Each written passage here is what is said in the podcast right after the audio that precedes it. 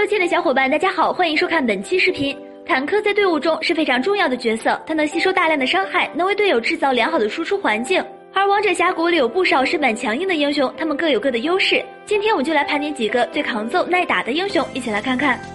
一张飞，张飞这个会诈尸的胖子是非常的皮糙肉厚，在大招变身之后，直接给自己增加一个超级厚的护盾，根本打不死。可惜他有个缺陷，开启大招增加的只是护盾值，并不是生命值，所以遇到有真伤的英雄，张飞是扛不住多久的。二牛魔，牛魔是一个很全面的坦克，不仅控制能力强，自身的坦度也是非常高的。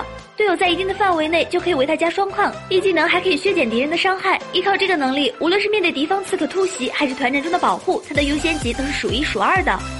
三白起。白起是一个在职业赛场上出场率都超高的英雄，大招带有嘲讽效果，可以在一定时间内把对面的伤害全部吸收过来。白起的护盾成长非常快，不然一个坦度不强的英雄怎么敢有释放嘲讽的底气？他的扛揍能力自然是最出色的。除了以上三个英雄，各位小伙伴觉得还有哪些英雄也非常耐打吗？欢迎留言讨论。好了，本期视频到这儿，小伙伴们可以关注我们，喜欢的话可以点击收藏或者点赞哦。下期见，拜拜。